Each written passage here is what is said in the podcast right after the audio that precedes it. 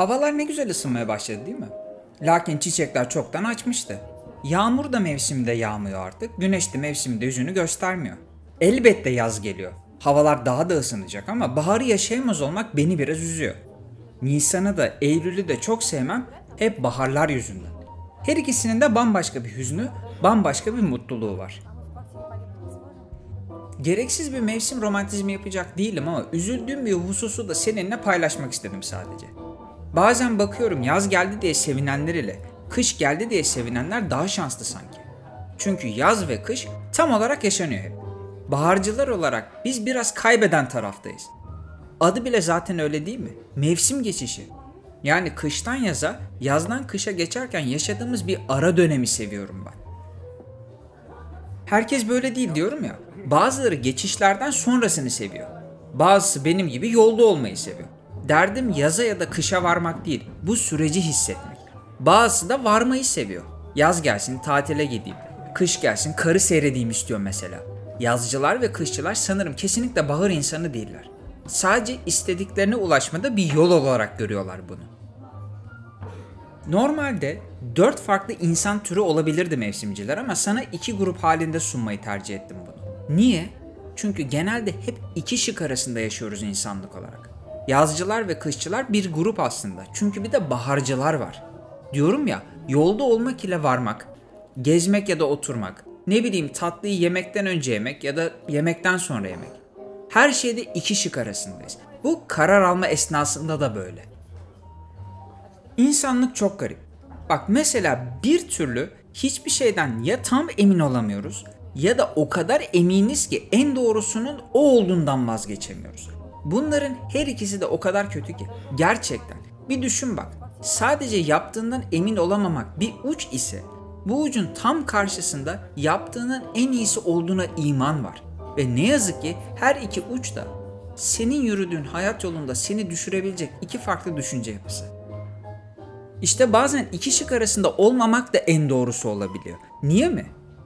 Hiçbir şeyden emin değilsen bir türlü karar alamaz oluyorsun. Herkesten fikir sormaya başlıyorsun. Herkes kendince bir şey söylüyor. Bu sefer iyice işin içinden çıkamıyorsun. Bunu yüksek lisans yapan öğrencilerde çok görüyorum mesela. Tez yazması lazım, elinde konusu yok. Sürekli olarak her hocaya gidip tek tek ne yapsam diye soruyor. Her hoca da doğal olarak kendi alanından bir şeyler söylüyor.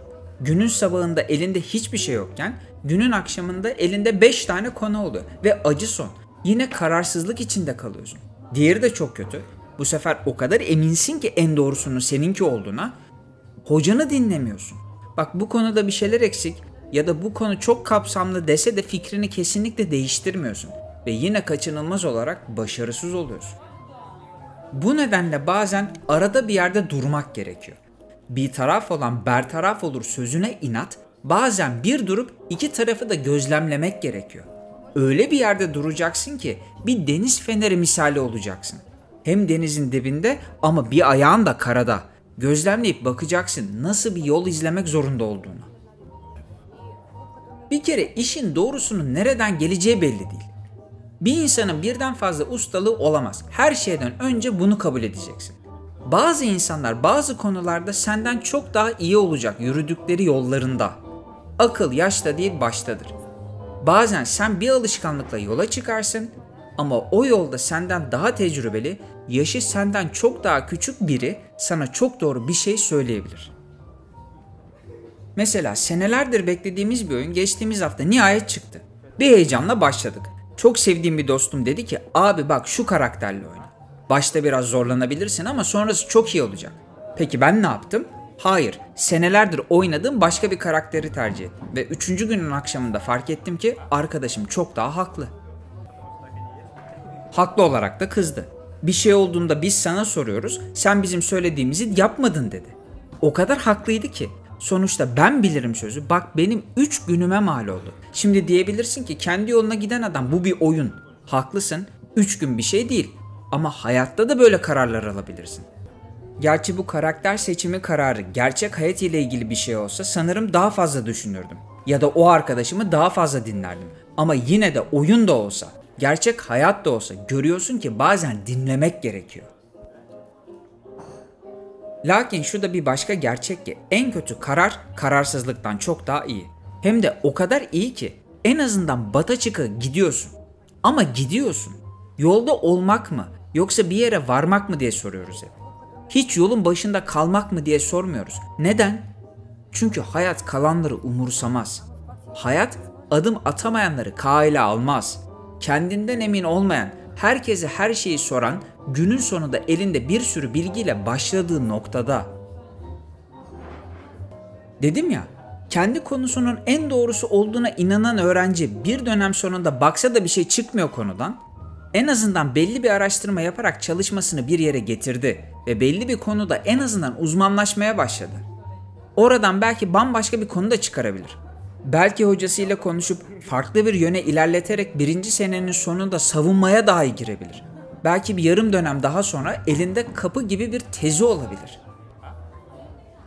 Hiçbir fikri olmayan peki, elinde 5 farklı konuyla başı kesik tavuk gibi nereye gideceği ne yapacağı belli değil.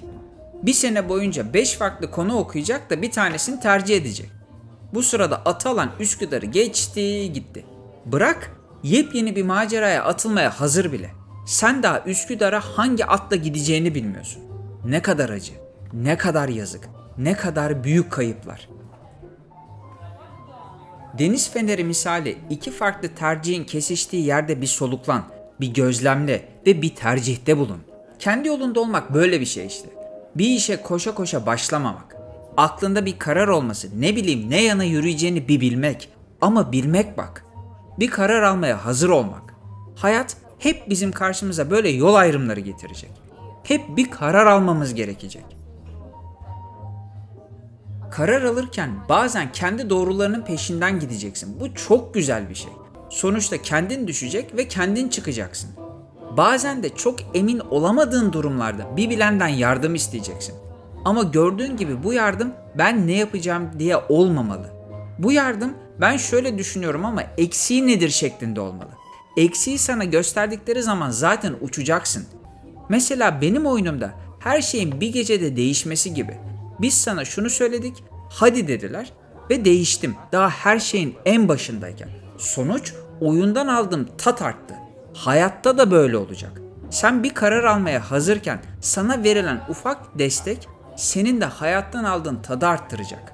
O yüzden diyorum ki ne mutlu yürüme kararı alanlar.